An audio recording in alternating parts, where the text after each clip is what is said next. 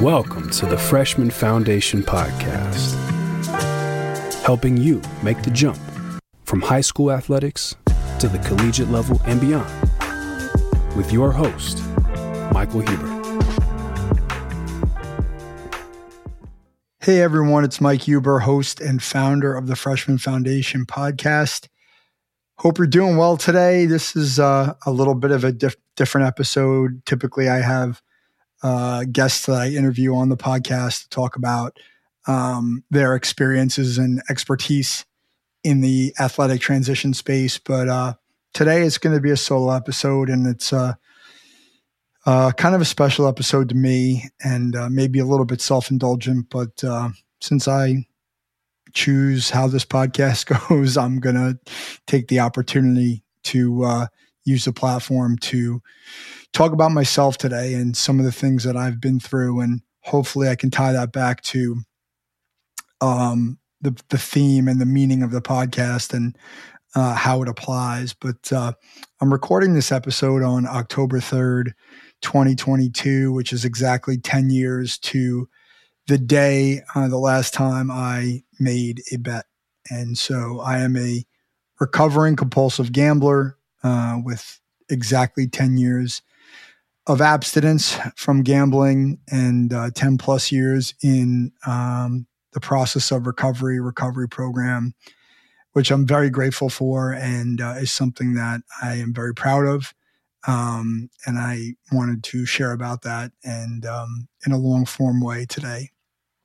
Uh, I'm also dedicating this episode to my mother, who passed away uh, just a couple days ago um, she was in pretty poor health, and um, the last few months have been really difficult. Um, and I think she's in a better place at this point. But um, I want to dedicate it to her. Um, she made a lot of sacrifices in her life for me to do the things that I wanted to do, um, particularly when I was younger, uh, as it relates to being an athlete, and uh, drove me a lot of places and parted with a lot of money that we probably couldn't afford to part with and um, spent a lot of time watching games and uh, just being a, my biggest supporter. And, um, you know, I think it's a really important job that us as parents have to play that role um, in our kids' lives. And, you know, certainly I think there's a, a, a, right way and a wrong way to do it, or a better way and a not so good way to do it um, to be a sports parent. Uh, and I think, you know, by and large, my mother was really good um, because she was just concerned that I was getting the most out of the experience and, and that I was having fun and that I was doing things the right way. Um, and, uh, you know, I pass that on to my own kids today. And so, again, I want to dedicate the episode to her. Um, and I'm going to talk very honestly about my own um, journey, not only uh, as a gambler specifically, but how that has affected my life and affected my life in so many different ways. And so, I, I guess to start, um, you know, I started gambling at a very young age. Um, I was probably I was 11 years old, not quite 12 when I made my first sports bet, and so I was a kid who was obsessed with sports um, not only playing sports, but statistics and watching them. I mean, I watched every single Yankee game I could every single night. Um, I watched every single Giants game I could every Sunday.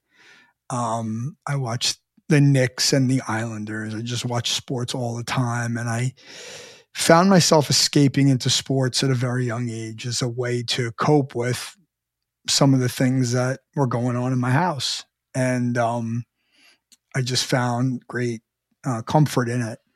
And uh, it was always something that I just loved. And I, you know, I, I dreamt of playing baseball in college, you know, somewhere far away and warm in California. And, and that was at a very young age. And I wrote stories about being, you know, becoming a professional athlete um, when I was in my teenage years and sort of fantasized about where sports could take me. And it was just such a big part of my life and part of my identity. Um, and unfortunately, that included uh, gambling. Um, it was something that came pretty naturally to me in the sense that um, my love for sport kind of pulled me into it. I lived in a home where it was fairly acceptable to gamble. Um, I looked up to adult role models, male role models who gambled, and it was commonplace. It wasn't taboo. It wasn't frowned upon. It was, frankly, it was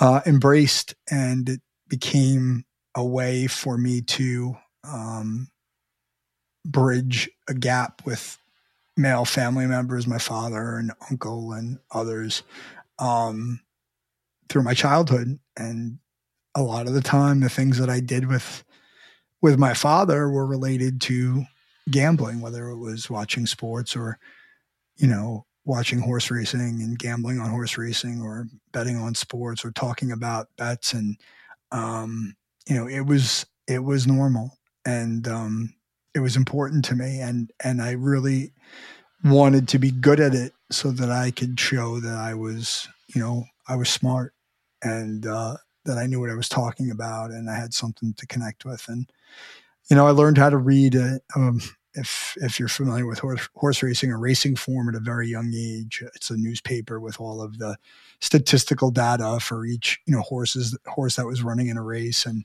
uh, I learned how to read it. I learned how to interpret it. I formulated my own theories and philosophies about how to handicap horse races, and that's something I did in my teen years and did you know very gleefully. And uh, I took great pride in it, and it's something I took great pride in until the day I stopped gambling. And so, I guess I say this all to say is that it was really I, I was immer- I was immersed in the behavior. I, at times, I was obsessed with it, um, and it was just always a way to s- escape from reality, and that would be a common theme in my life. Um, from the time I started till the time I stopped gambling at the age of 37. And so I relate it back to the, you know, the theme of the podcast, which is, you know, transitions are hard for anybody. You know, we talk about athletic transitions and how they're hard for athletes, whether it's, you know, moving up in level, um, or having to retire or having to go through a, a significant injury.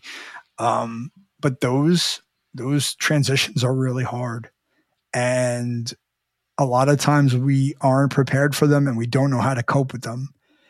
And that was sort of the, you know, the, that was sort of the, the, the theme of my gambling behavior, you know, at times as I sort of, you know, found my way through adolescence, you know, gambling was something that helped me deal with um, family turmoil. It helped me deal with insecurity. It helped me deal with, um, you know, just a lot of things. And um, it was something that I really uh, took to. It made me feel, it made me numb. It made me not feel, um, I should say. And a lot of times it was just a way to to escape. But at the same time, I was making really poor choices and putting myself into positions even at an early age where I was you know, losing money that I didn't have, and I was unable to stop myself from gambling. Um, you know, when I was in situations where I didn't have any money to gamble, I gambled anyway. Um, and I had very little self control, and it was very shameful because, you know, I didn't want to be perceived as a loser. I was super competitive, um, but I always just kept going, you know, not knowing when to stop. And, uh, you know, that was indicative of my high school years, you know, and then, you know, as somebody who played three sports in high school and took great pride in it and was pretty good at what I did uh, for the most part, um, I started in high school uh, for three years in football and two years in baseball, and I captained both those teams. And, um, you know, I was a good athlete, solid athlete, and uh, I took it very seriously and it was very important to me. Um, and uh, it was a huge part of my life. And then when that ended in 1993, when I graduated from high school, I didn't go on to play college sports. And frankly, I think that that's a tremendous regret of mine. And there were a lot of reasons I think why I didn't play. One is, you know, I didn't really have the the understanding of the recruiting process. You know, my parents at that point hadn't really gone through traditional higher education. You know, um, my father didn't really have much college, and my mother graduated from college the same year I graduated from uh, high school. So she went back to school later in life, and so my parents didn't really understand. Forget about recruiting, but they didn't understand college and how it worked, and they didn't understand where to go and what to do. It was really a, a very um, you know, very raw process for me. And I just sort of was throwing darts and, you know, recruiting was just not something on my radar. I didn't know how to get noticed or I just thought somebody was going to show up at my door. Um, you know, and I, you know, we had some recruiting visits, you know, general recruiting visits from schools and I submitted some paperwork and I got some letters, but nothing of substance. Uh, and I just didn't really know what to do with it. And um, the truth of the matter is, is that if we were more educated and if we had better coaches, if my parents knew more and had more money and resources to put toward the process, yeah, could I have gone on to play college baseball? Probably. Probably wouldn't have played college football, but I definitely could have played college baseball as I see it today. I mean, you know, there there are kids out there going to play college baseball. I've played against guys in adulthood who were in their, you know, in my 30s against guys who were Division One college players and ex pros, and you know, I never felt overwhelmed by it. And I think I was that kind of player in high school where I could have probably played Division three or Division two baseball, um, you know, and been competent, you know, for four years. But I missed out on that, and I think that that was a real regret. And then when I moved on to college, you know, I sort of lost this really big part of my identity, which was was being an athlete. You know, I, I had a lot of free time. Um, I didn't have a lot of friends. I went to college in a faraway place where I, I didn't have any relationships. I didn't know then, but I know now that I'm an introverted person and that I don't make friends very easily and I am have difficulty trusting people at an intimate level and it was just a really perfect storm for somebody like me to to struggle socially um you know I, my first year i didn't really have many friends at all um it just was a huge transition. I was learning how to to be a student really for the first time in my life, and uh, I had to get a job to make ends meet, you know, week to week, and um, it was just a really hard thing. It wasn't the the fun, you know, sort of process that most people think of when you go to college. Oh, it must be so much fun. You go to Michigan State, it's got to be such a good time. And I wasn't much of a partier, and I didn't really drink, and I didn't really want to drink or go out or do those things. And so, um, in that respect, was it was it really a good fit for me? No, probably not. But I just didn't really know any better.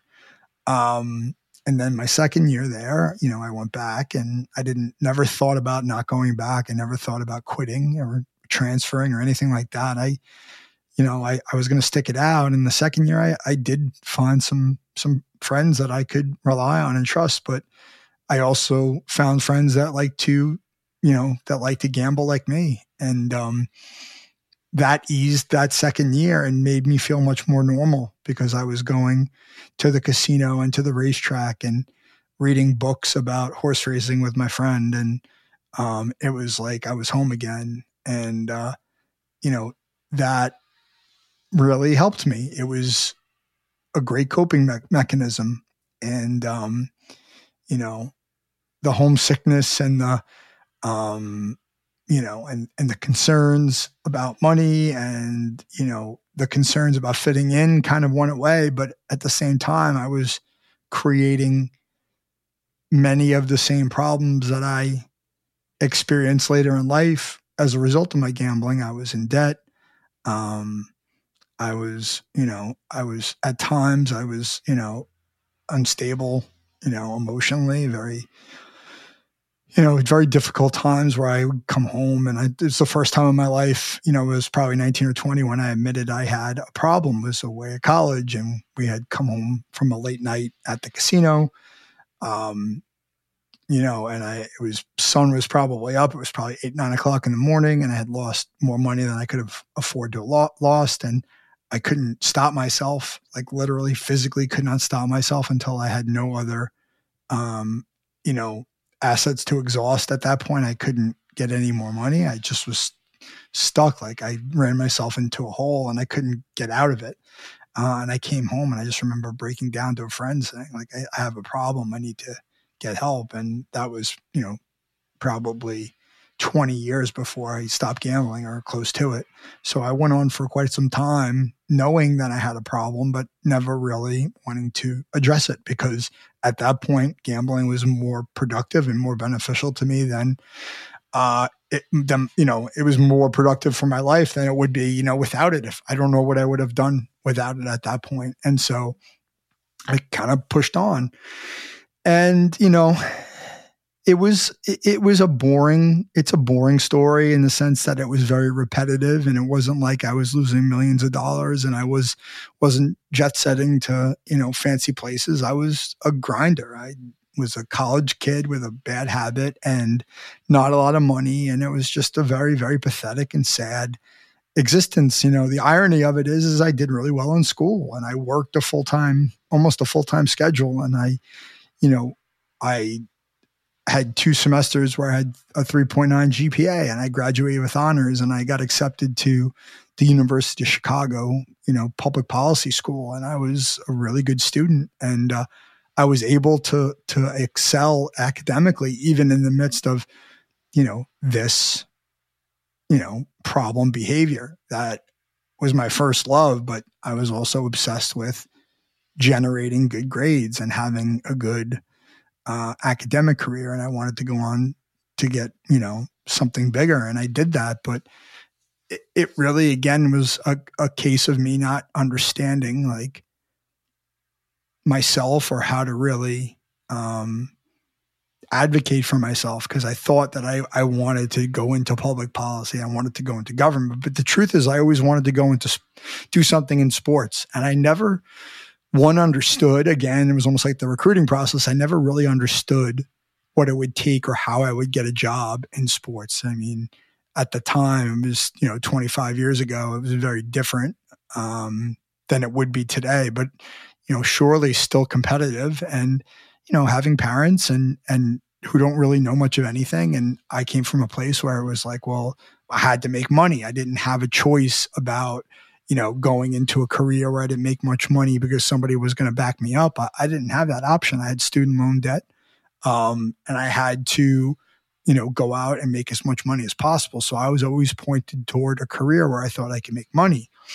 Um, and that's kind of what I did. You know, I just kind of put money first and um, I did very well in grad school and I finished in 1999 and came back to New York in, in 2000. And, um, you know, I never really completely stopped gambling, but there were definitely years where I didn't do it as much. I started to, um, go out more and be more social in my early 20s and I'd like to go out and have a good time and I picked that up at some point um, and I still bet on football games and I still bet on horses here and there, but I didn't have like a full time, you know, obsession addiction to gambling, you know, at that point. And so I had other things in my life, but I still had s- some of those same issues of, you know, you know, trying to fit in and trying to, you know, look good and let make people think that I was okay and that, you know, I was,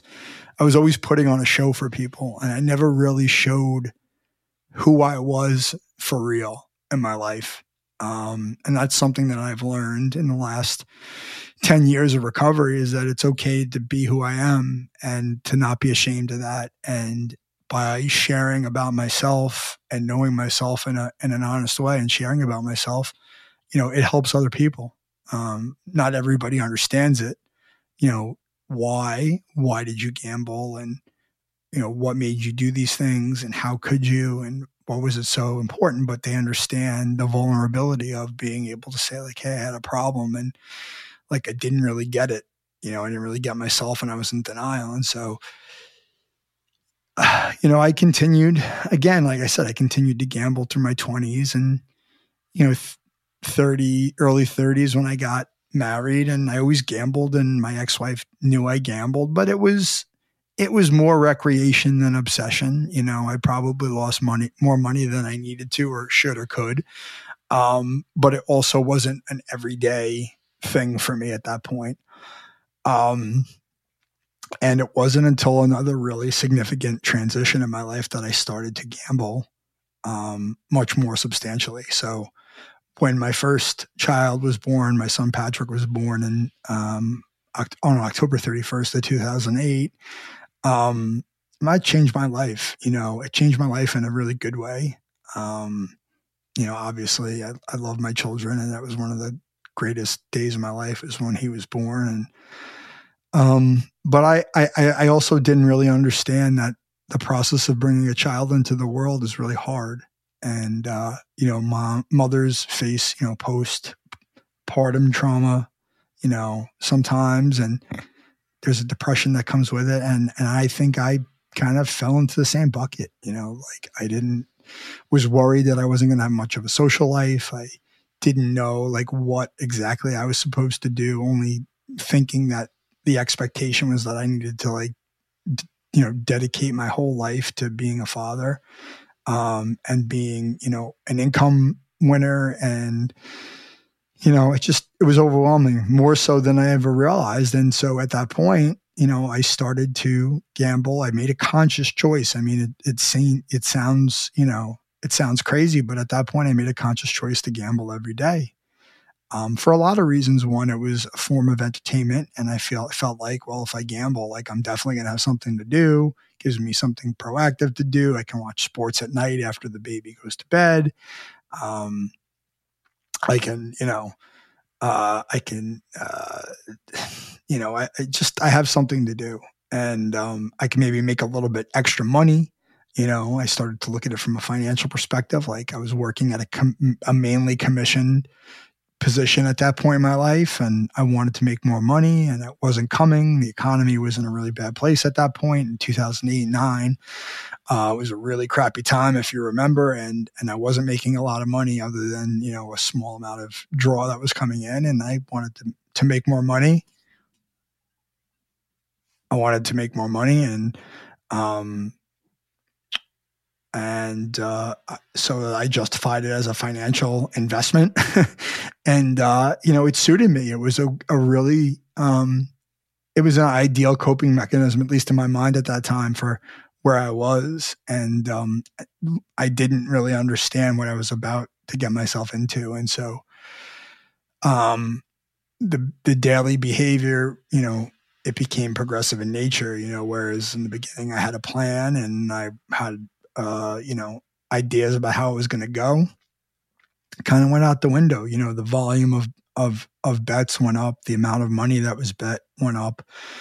Um, the immersion in the the process was um what's the right word? It was crazy. Um, I spent so many hours watching games, um, handicapping games, creating spreadsheets. Um, you know, I am what I've learned about myself, you know, is that I'm an all in, all or nothing person in a lot of ways, you know, and it's sort of the, that way with, you know, my business now, frankly. It's like it's it's like I'm all in and I'm not gonna stop until I get to where I want to go. Um, and I think I, I, love that about myself because you know I believe in what I'm doing. Um, but at the same time, you know, it kind of blinds me at times to you know really step back um, and be realistic about what's going on. But I was all in, and I just did some crazy shit. You know, I would stay up late at night and watch basketball or whatever was on, football, baseball, till after midnight on a work night. I'd get up early. I'd handicap games for the next day. Uh, you know, I would stay at work late um, in my office at work in, in Manhattan and, you know, pretend like I was working, but really I was like handicapping games in the afternoon so I can get my seven o'clock bets in. And then after seven o'clock, I stayed and tried to catch up on work while I was watching the games on, you know, the internet. Um, there were days where, you know, I had gotten so, um, hooked on making the bet and the process, the habit loop of making a bet every day that I couldn't like stop myself from betting. You know, like I couldn't physically, like there were days where I was so exhausted from gambling and I just couldn't stop myself because I was like, well, what if I don't bet? What if it wins and I need to win and I can't afford to lose? And, you know, I'm got to stick to my process and I can't, you know, and it was just like this insanity. And, um, it was that way for every day for four years, literally every single day. Uh, I was committed to this process. And in the beginning, it was commit, commitment to a, what I thought was a really logical and um, and sound process. And at the end, it became just an addiction and uh, you know completely delusional uh, chase for you know money and self esteem and trying to cover up the lies and the deceit and deception, um, you know, that I had sort of um, directed toward my ex-wife, and um, it was like this spiral. And you know, I now I I work at um, part of what I do in my work is I speak at colleges to student athletes about the dangers of problem gambling, and um, you know, one of the things that I I talked about talk about um, you know in those sessions is like just the the depths of of my willingness to to lie and to to cheat and to to steal that the behavior was so um, overwhelming and so all encompassing that I would basically say or do anything to get out of the problem. And one of the things that comes with that for a lot of compulsive gamblers is turning to suicide and gambling has the rate, highest rate of suicide uh, of any addiction, and uh, that's something I talk about a lot. And I think a lot of people don't really can't can't really relate to that because if you're not a problem gambler, and gambling is very different than other so- forms of addictive behavior because there are very rarely outward signs that somebody has a gambling problem. It's not like doing drugs or drinking. You could see it, you could smell it, you you know somebody's impaired with gambling, you just can't tell. I mean, they're acting maybe a little crazy, and you know they have bad days or they're cranky. And I was irritable and frustrating and angry and nasty and all those things, but there was no outward sign that it was tied to gambling. And what it ends up doing is it ends up, you know, eating you away inside because you don't want to come clean about all of the um, shameful behavior that you're you're partaking in, but at the same time, it, it gives the, the people around you a sense that they're going crazy, and uh, it's a really really toxic and really sad um, existence. And uh, I never, uh, I talk about this in my in my talks at the colleges. I never got to the point where I contemplated suicide. Thankfully, um, I had gotten to uh, a bottom, enough of a bottom that I I was I was willing to come clean, and I'll talk about that. Um, but I think if I would have kept gambling the way I did, and it wasn't because of the money necessarily at that point, although it could have been eventually, uh, it was just it was just not wanting to admit, you know, that I had a problem and that I thought that I was in control of everything and that I didn't need to say anything or do anything uh, to make other people happy, and that I was in the right. And it was very self centered, and it was very delusional, and it was very, you know, it was sick. I was a sick person, and uh, you know, it was really hard. Um, but when I when I got to the bottom, it was a revelation that um, I didn't want to do it anymore, and just like everything else in my life, you know, I was all or nothing. And when I decided finally that I was going to stop and I was going to come clean, it was a commitment to stay clean and to not gamble again. Um, I know a lot of people who've stopped gambling for short periods of time, for long periods of time, and then they go back to it. Um, and that's not to say that I can't go back to it, but um, and it's part of the reason why I do what I do and why I talk about my addiction so freely is that it's a it's a roadblock. It's a it it's a deterrent because people know uh, if they know who I am and what I'm capable of, it's really harder to get get over on them. Um, and when I decided that I was going to quit, I was going to quit, and I wasn't going to let anybody call me a failure in in the process of quitting. And so I was committed to it. And what got me there was I I had a massive panic attack in June of 2012. So just about a month before I made my last real bet. Um, I was driving my car on the New Jersey Turnpike, and uh, I had this episode that I'd never experienced before. But basically, I thought I was having a stroke because all the blood rushed from my brain, and um, I got very dizzy. I got lightheaded. I couldn't focus, and I thought I was going to die. Um, and so I, I somehow got myself or pulled over to the side of the road and, you know, stopped the car. It was very, very scary. And I got out of the car and I was having these dizzy spells and I didn't know what was going on. And then I tried to, I switched with, I was, I stopped driving the car and I, you know, I, I kept having these spells and even when I was driving and I thought, oh, well, it's not that big of a deal. And, but it kept happening. And so it kind of freaked me out. And so I went to a hospital and I was in the hospital for six, seven hours and there was nothing wrong with me physically. And, and that, that would, was the first of probably three or four times I've been through that where I've had panic attacks or anxiety episodes and I ended up in a hospital and nothing was wrong. But this was the first time. So it was the scariest time. And, uh, I, uh, I just didn't know what to do. And frankly, I didn't really equate the episode with my gambling at first. Um, I had a lot of other things in my life going on that were stressful.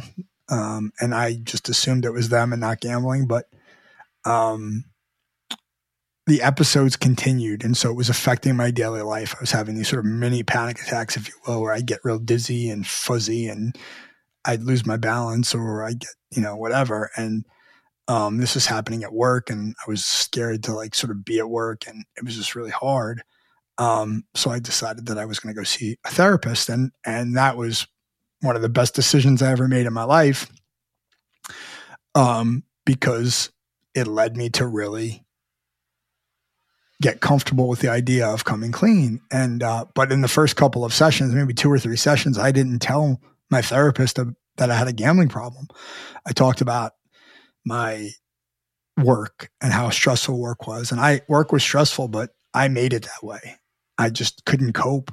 Um, and how stressful my marriage was. And, you know, that was stressful too, but I couldn't cope. And a lot of it was related to the gambling. And I didn't think that that was the cause. But I think after I gave it some more thought, I realized that that it was. Um, and then once I, I verbalized it to my therapist, you know, then I knew it was like that was going to be the end. You know, there's nothing I could do about it and it started the process started the wheels turning about like hey i need to to think about really stopping this behavior and so um, leading up to a family vacation in july of 2012 i really contemplated like hey this is it like i'm going to stop um, i'm going to stop at least for this vacation because i had ruined a number of family vacations in the in the previous years because of my gambling. I wouldn't be social. I wouldn't want to hang out. I'd be reading books about college football and pro football and handicapping for the fall and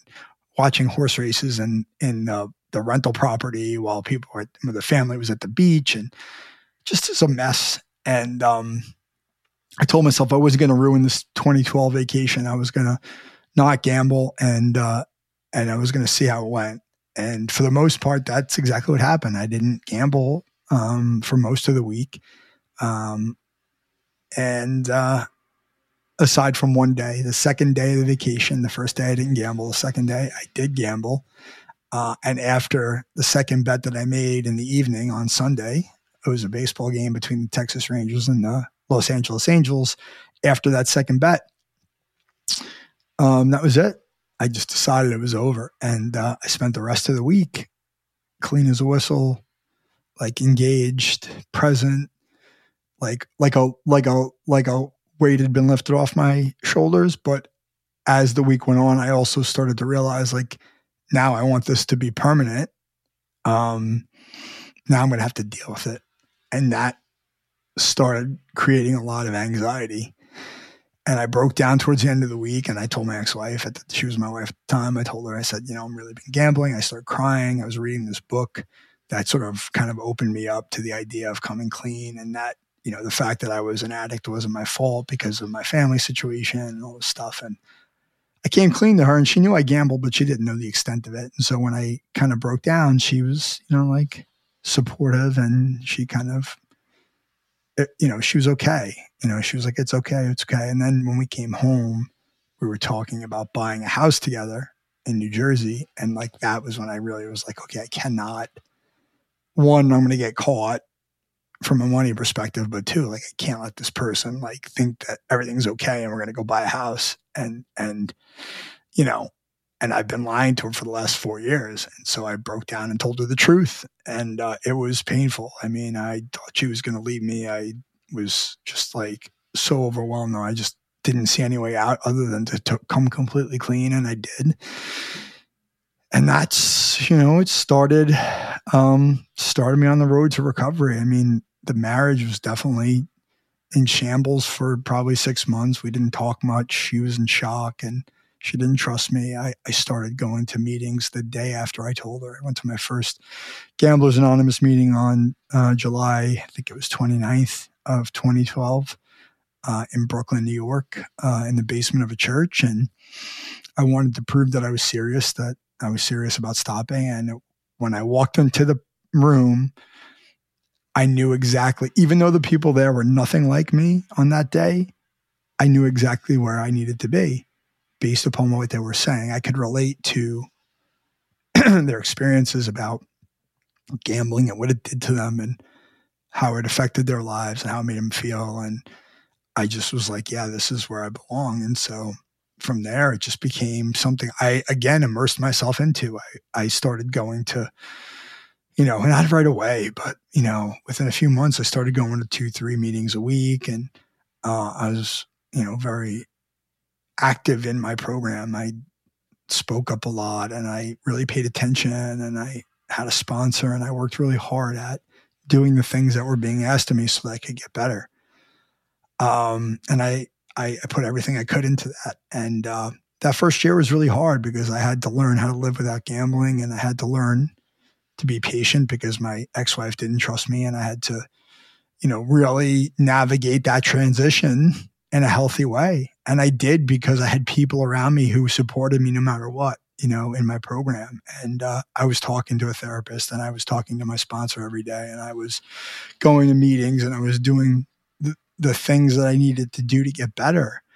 Um, which was great. And I was all in on it. But, you know, it was a long road. And uh, I stopped watching sports for a while in that year uh, and even past. And that was very difficult to accept at first, but it was something that was asked of me and I ended up doing it and it, and it worked for me. You know, I was a little stubborn at times, but you know, when I made it to my first anniversary in, in Gamblers Anonymous and I had my ex-wife and, and friends there to celebrate with me, um, it was one of the greatest feelings I ever had. It was like this amazing accomplishment that was so genuine and so much me rather than it being about impressing other people. There was only people there that gave a shit or the people that had been sitting there for the last year, like listening to my sob stories, you know, and watching me go through the process of like getting honest and, you know, um, it, I wasn't trying to impress anyone. I was just being myself. You know, I wasn't trying to like worry about people were judging me. I just was open and honest and I could be myself in that that place. And, you know, it was, it's something I never experienced because I think a lot of my gambling was about appearances. It was not only about making myself feel better, but it was also making other people think that I was a big shot or, or better than I was or smarter than I was or whatever it is, or maybe I wanted them to like me or I want whatever it is. Like I just, this is the first time in my life, life I've truly felt like myself. And so, you know, I went through my first two or three years, four years of recovery, just on that track of like, hey, just be a better person, get your shit together, like try to get things to slow down. Um, but eventually I, I, I, needed something more. And that's when I started to think about uh, a new career. And uh, I started exploring career ideas. I didn't really know what I wanted to do, but I knew I wanted to do something where I was able to help others in my life. Um, and pass forward some of the help that I'd gotten from other people in my program and my therapist and whoever. Um, the career coach that helped me. I wanted to pass it forward. And and and then I started to realize that like, hey, I always wanted to do something in sports. Like now's the chance.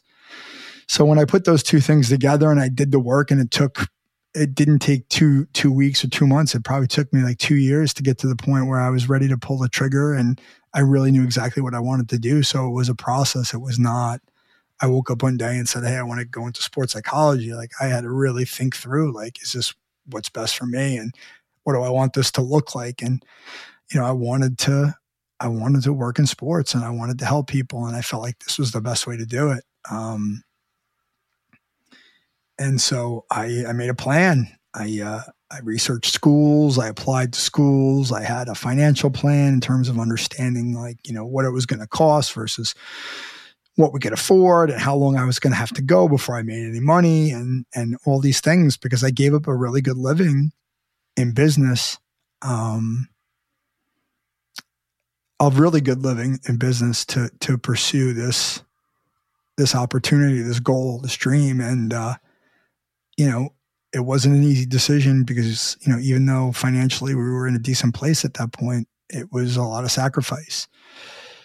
And uh, I was I was certainly willing to do it, and I went through my three years of school. It was supposed to be two. It ended up being three, but you know, I finished as the top student in my class and I received an award and I spoke at my graduation and my kids came to the graduation and I, I put everything I had into the, into the transition. You know, I, I did probably a, a thousand hours, unpaid hours of internship time at a high school and in a consultancy in the city in New York. And um, I traveled to California to, to, to work in you know camps in the summer. Like I did this all for free, and I paid the school to get my hours. Like I paid money, and I gave every ounce of blood, sweat, and tears to be really good at what I do. Um, hyper committed, and um, you know, I just felt really good about that. I was so proud of myself, and I, I, I learned that through recovery. I was able to express myself in a way where it was for me. I was doing it for me. I wasn't doing it to make somebody else happy. Um, and I think it comes out of my work now. That I just I'm genuinely interested in helping other people, and that always is going to be my north my north star, right? Like I have my own problems, and things aren't always easy, and uh, you know, it's it's a lot of work, and sometimes it's a lot of work for not a lot of return when you have your own business. But, you know, to me, it's worth the risk. You know, it's worth the investment. And, um, you know, it's, it's been a couple of years, you know, since I'm out of school. And that, that was a big transition too. And during that time, we went through COVID and I went through a divorce and I moved out and, uh, you know, away from my kids. And like those would have been all really good excuses for me to go back to gambling because historically, the reason why I gambled is when things got hard and they changed and I needed some way to cope, I would go back to gambling. You know, gambling would be the way that I would block it all out. And now it's, I'm at a point in my life where I'm just able to deal with reality. You know, when things aren't going my way, like I talk to somebody about it and say like hey things aren't going my way. And it's not necessarily looking for them to give me a solution or tell me what to do. It's just to have them listen to me. Um, and i usually turn to people in my program for that because they're they're the ones that aren't judging me. Um, or if i need to make extra money like i'm humble enough to know that like if i want to keep this going there's just days where i need to you know do something that's you know below my pay grade. And um, as a guy with two master's degrees from high level institutions and, you know, guy who's made good six figure salary, like I have to do a lot of things that people who have are in my position or have been in my position wouldn't necessarily do because of their ego. But um, I'm doing it and I'm doing it, you know, it's hard, but it, um, I'm not willing to risk my recovery, my abstinence, and my sanity um, for gambling. And I think if anything, if there's anything that comes out of this for me, I think about my time t- speaking to student athletes, and and that's to say, like, hey, not everybody is going to end up like me, but I think there are a lot of people out there who go through times in their lives that, you know, they're not ready for, things that they're not ready for, things they're not prepared for. And they turn to behaviors like gambling or alcohol or drugs or food or spending whatever it is that, you know, is your vice. Like we use that as a way to cope. And um sometimes it works, you know, and that's okay. But if you're not aware that you're using it in that way, that's when it can become a really a real big problem, right? So I think about my think about athletes, you know, the ones that get injured, the ones that have to retire from their sport because it's just time to end it, or the ones that leave home and go somewhere and they're homesick, uh, or they're not performing the way they want to perform, or you know whatever the case may be, or they have a family issue, right? Like there, there are ways to use those behaviors to to soothe them, to soothe, soothe yourself, to to cope.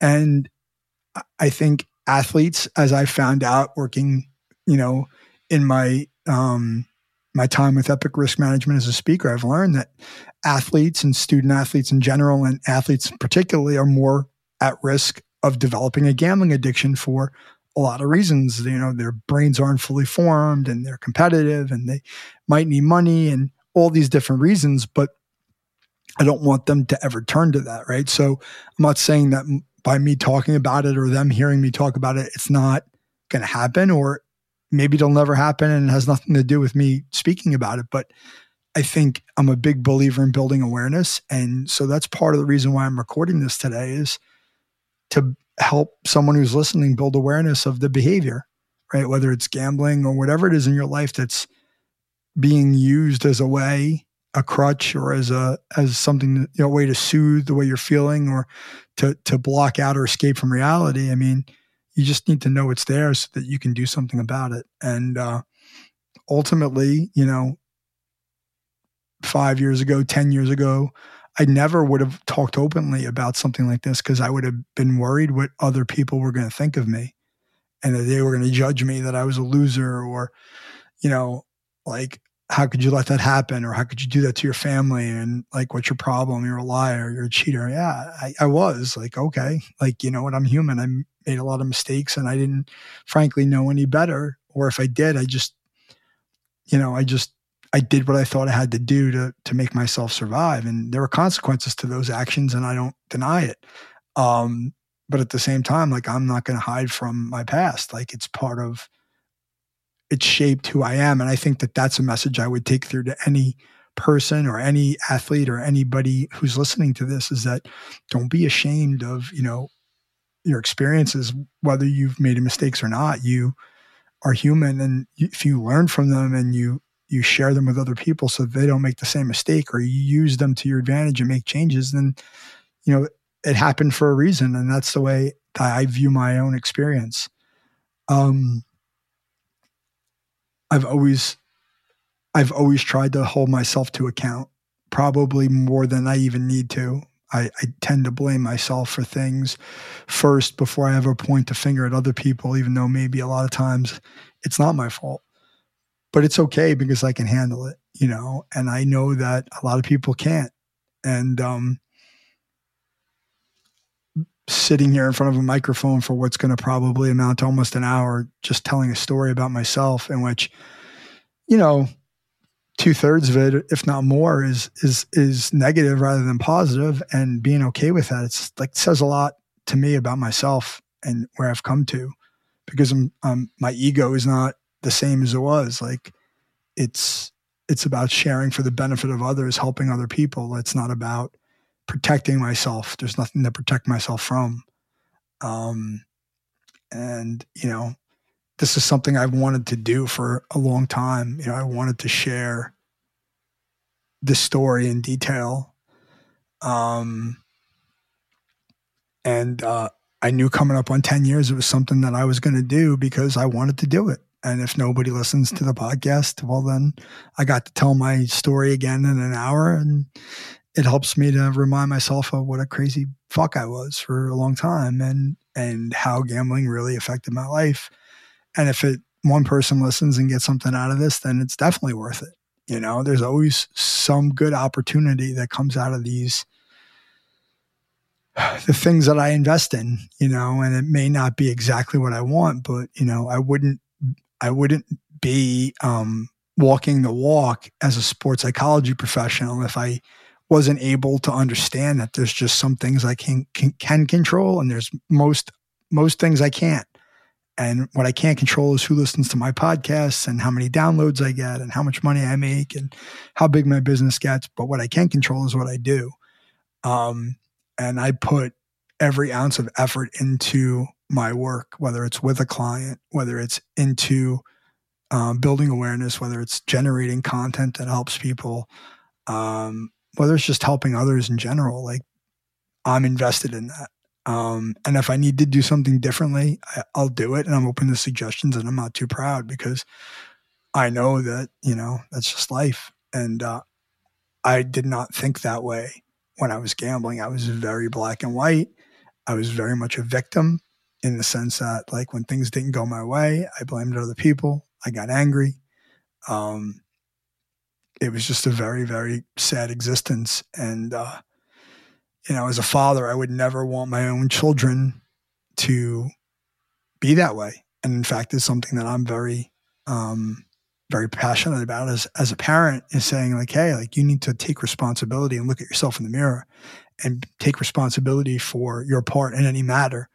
Um, and whatever that other person does is not up to you. It's not your business. And, uh, I think kids have a hard time understanding that and I get it, but I'm not going to stop saying it. I'm going to control my piece of things and, and let them continue to know that that's the way I feel. And hopefully one day it sinks in when they're ready to, to internalize it. So, um, I'm just really grateful to have the opportunity to share this. It's been a very, very uh, rocky 47, at times been a very rocky 47 years, but certainly the last 10 years in recovery, while wonderful and, and I'm so grateful for them. It's been hard, you know. I've been through a lot, and uh, I think it helps to share these stories. You know, for me, it helps, uh, and hopefully, it helps somebody else, and um, maybe it helps an athlete. You know, helps a family, it helps a friend, it helps someone listening to this to know that, you know, life is hard, and sometimes we do things that make us feel better that aren't good for us, but we do it anyway because that's all we have.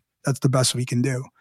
Um, and uh, whoever's listening know needs to know that uh, I'm here to help them if they if they think they need my help.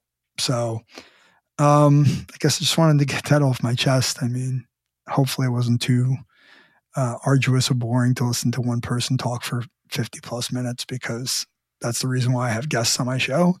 Um, but this is a special one, and I'm going to indulge myself and um, hopefully, uh, hopefully you enjoyed it as well. So I just want to thank you for listening, and you know, hopefully you'll be back to listen to uh, the podcast in the future. Thank you so much. Thank you for listening to this very personal episode of the Freshman Foundation podcast. I hope that you take something of value from my story. There are many resources out there if you or a loved one has a gambling problem. I would be happy to be a starting point if you ever need help. You can contact me at michael at freshmanfoundation.com. Mike Huber is the founder and owner of Follow the Ball Coaching, located in Fair Haven, New Jersey. He is a mental performance coach and business advisor dedicated to serving athletes just like you reach their full potential on and off the court.